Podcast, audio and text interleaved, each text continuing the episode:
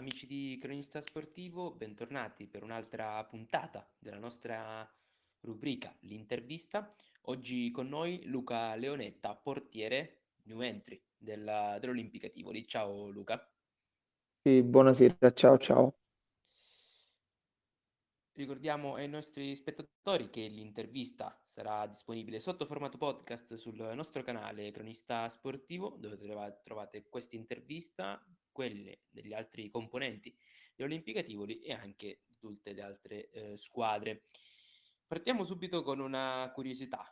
Fai un sì. ruolo delicato, quello del portiere. È stata una scelta tua oppure qualcuno ha notato qualche caratteristica in te e ti ha diciamo, fatto cominciare con questo ruolo?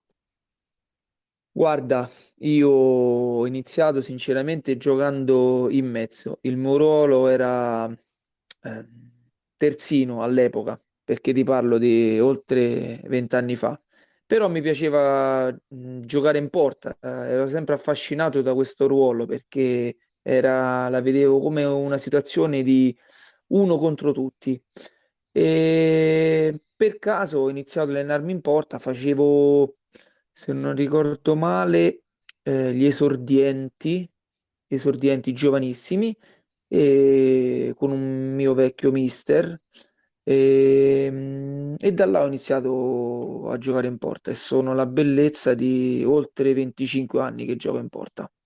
È un ruolo delicato però che, che mi ha sempre affascinato che è cambiato nel corso del tempo, il modo di vedere il portiere. Io anche da giocatore diciamo, ho ricoperto il ruolo del portiere e quello diciamo, che mi affascinava di più appunto era questa, eh, diciamo, vedere l'espressione dei giocatori avversari una volta che magari facevi una parata, non so se anche tu hai sì. noti, ecco sì. questo, cioè, anche questo è il motivo sì. che ti ha spinto a farlo. Sì, allora calcola eh, il ruolo del portiere è un ruolo pesante soprattutto d- dal punto di vista mentale. Devi essere forte eh, mentalmente perché se in, una partita tu lo sforzo fisico, tra virgolette, è minimo rispetto a un giocatore, però mentalmente devi essere concentrato 100 minuti perché se sbagli eh, 9 volte su 10 è gol. E la cosa difficile è reagire sempre dopo un errore. Là è la cosa che ti fa iniziare a diventare portiere. Se reagisci mentalmente, eh, sei un passo avanti rispetto a tutti e inizi a, a metabolizzare questo ruolo perché è fatto tutte di piccole sfaccettature che, che insomma solo con gli anni puoi capirle a 20 anni la, la pensi in un modo, a 30 in un altro e a 40 come me in un altro ancora. E, mh, il fatto che ancora, come dici eh, dicevi tu, eh, eh, ti fanno i complimenti per quello che fai è una cosa che mi rende onore perché la passione che, che ci metto ancora è, è una cosa indescrivibile. Il presente è quello all'Olimpica Tivoli, lo sappiamo, sei arrivato quest'anno, hai avuto, diciamo, sì. ti hanno assegnato diciamo, il compito di proteggere i pali della formazione rosso-blu, squadra che ricordiamo milita nel campionato di seconda categoria nel girone D. E il passato, eh, quali sono state diciamo, le categorie nella quale Leonetta si è contraddistinto come portiere?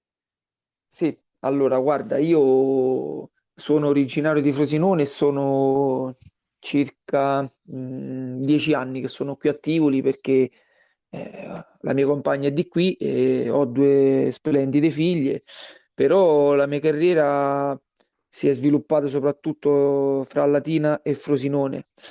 Ho giocato Serie D con l'Isola Liri, eh, tre anni, eh, ho fatto l'eccellenza a Cervaro, vicino ai confini fra Campania e, e Lazio, diciamo. Eh, poi ho fatto, penso, oltre 10 anni, 10-15 anni di promozione in varie eh, squadre. Eh, ti posso dire Fontana Liri, eh, questa in provincia di Frosinone, Alatri, Tecchiena. Eh, sono stato quattro anni a Arce, forse una delle piazze più belle e con cui sono stato, quindi con, a cui sono legato affettivamente perché in quell'anno è nata la mia prima figlia quando stavo ad Arce e ancora ho rapporti con i giocatori di là.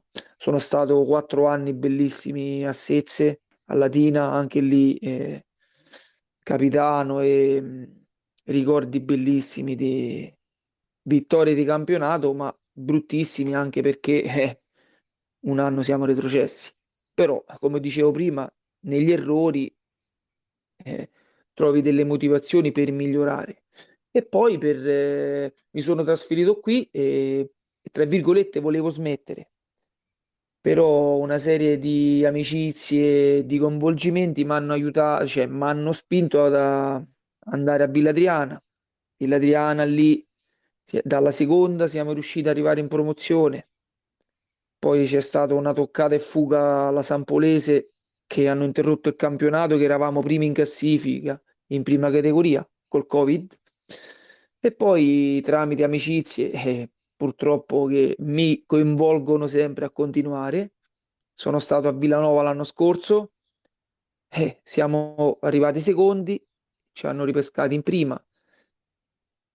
Mm, la passione non finisce e tramite il presidente, carissimo amico, eh, mi ha coinvolto in questo progetto di cercare di, diciamo, di migliorare la situazione de, dell'Olimpica eh, tramite la mia esperienza, la mia professionalità, eh, tutto, però eh, eh purtroppo siamo partiti un po' con il piede sbagliato, però mai dire mai nel continuo del campionato.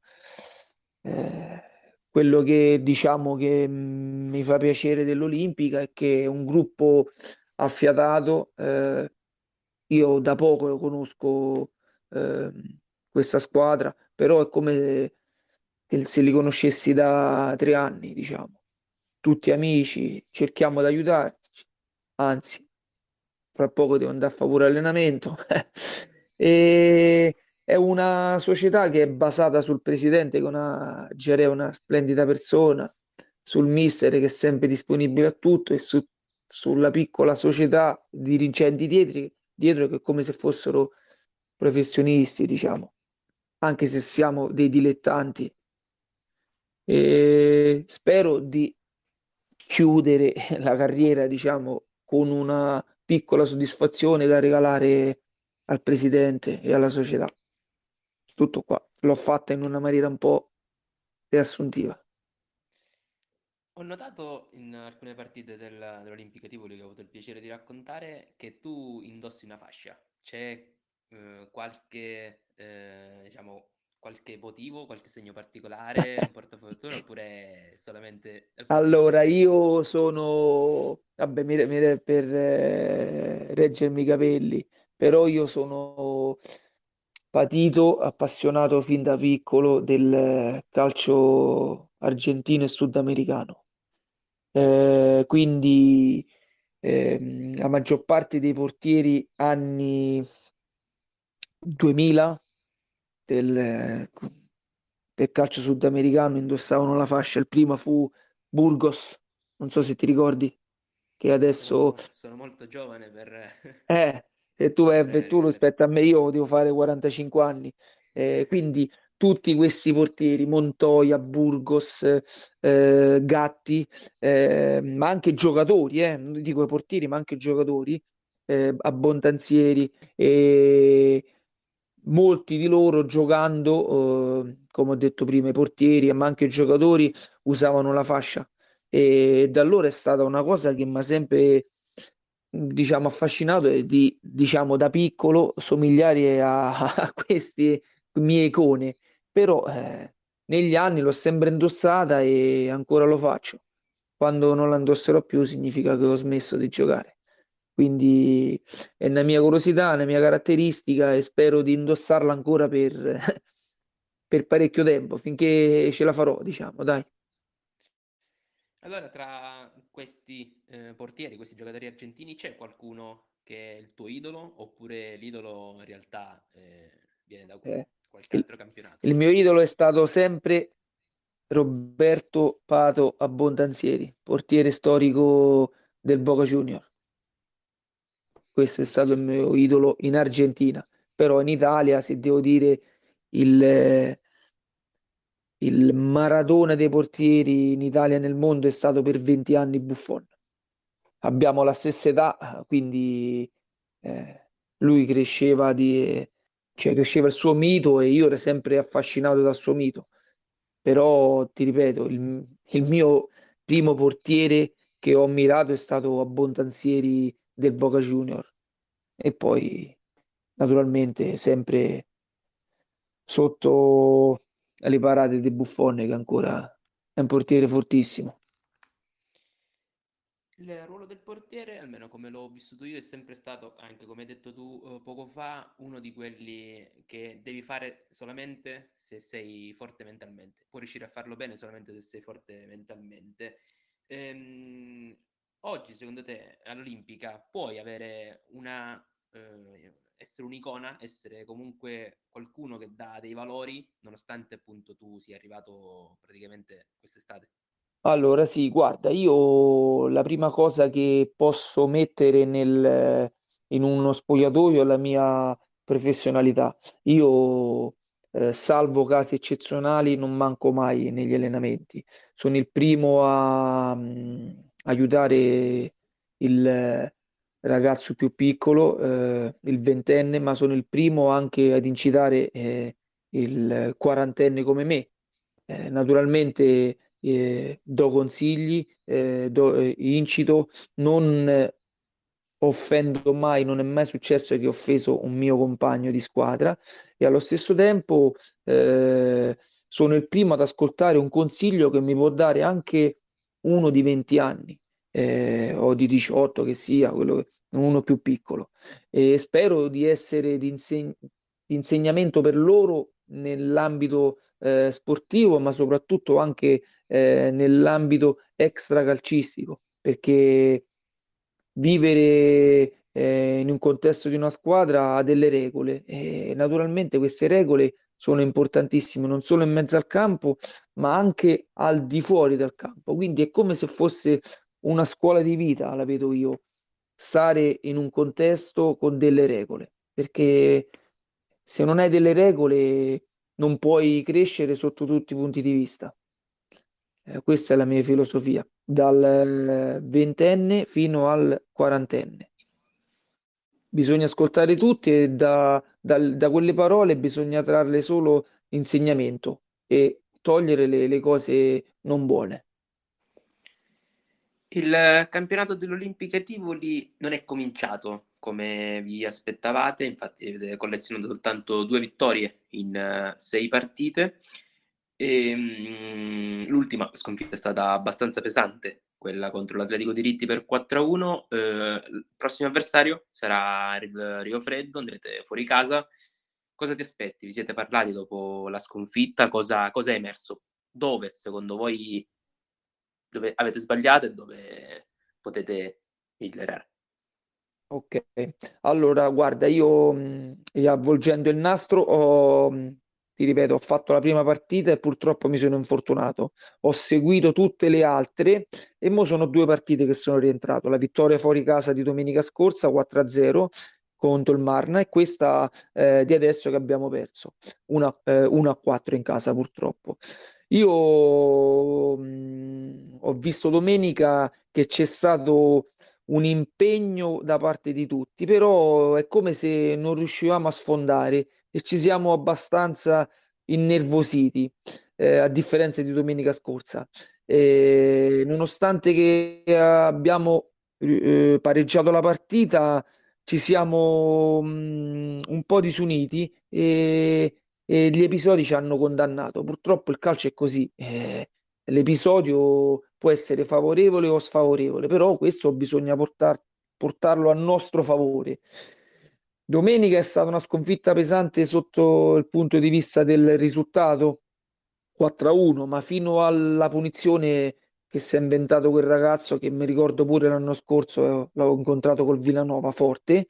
Eh, ce la siamo giocata. Purtroppo mh, siamo sulle montagne russe, noi veniamo eh, da vittorie 4-0 a sconfitte 4-1, vittorie 6-2 a sconfitte 3-2. Eh, certamente eh, volevamo partire con qualche punto in più, però un po' gli infortuni, un po' qualche innesto nuovo, tra cui vedi me. Eh, insomma, siamo arrivati che eh, purtroppo la classifica parla, Ci abbiamo sette punti e abbiamo meritato questo senza eh, che ci dobbiamo piangere addosso. Eh, purtroppo domenica dentro lo spogliatoio un po' di delusione c'era. Eh, adesso oggi abbiamo l'allenamento, come sempre parleremo col mister e vedremo dove eh, abbiamo sbagliato tatticamente dal punto di vista caratteriale, eh, approccio alla partita, eh, episodi. Eh, purtroppo il calcio è così, se non curi i minimi dettagli dalla terza categoria alla Serie A non potrai mai, vincere. La squadra che riesce a fare meno sbagli è quella che vince alla fine. È così. Purtroppo domenica bisogna accettare la sconfitta. Per me, eh, eh, dal 2-1 in poi, loro sono, stato, sono stati più bravi eh, e bisogna accettarla e ricominciare dalla prossima. Rio Freddo è un campaccio perché, ma non perché è, è, è sintetico, non perché per l'ambiente. Fuori casa sono tutte squadre dure da affrontare, sul, soprattutto il girone nostro a parte sulla carta la Gregoriana e mh, il Poli, da quello che ho sentito, che sono le squadre da battere, le altre si equivalgono tutti, tutte. E quello che ti fa vincere o perdere una partita, come dicevo prima, sono le piccole cose, le attenzioni, eh, la voglia di vincere eh, e questo ti fa portare risultato a casa. Se non c'hai questo e se no, soprattutto non ti alleni bene durante la settimana, non arrivi mai alla vittoria la domenica.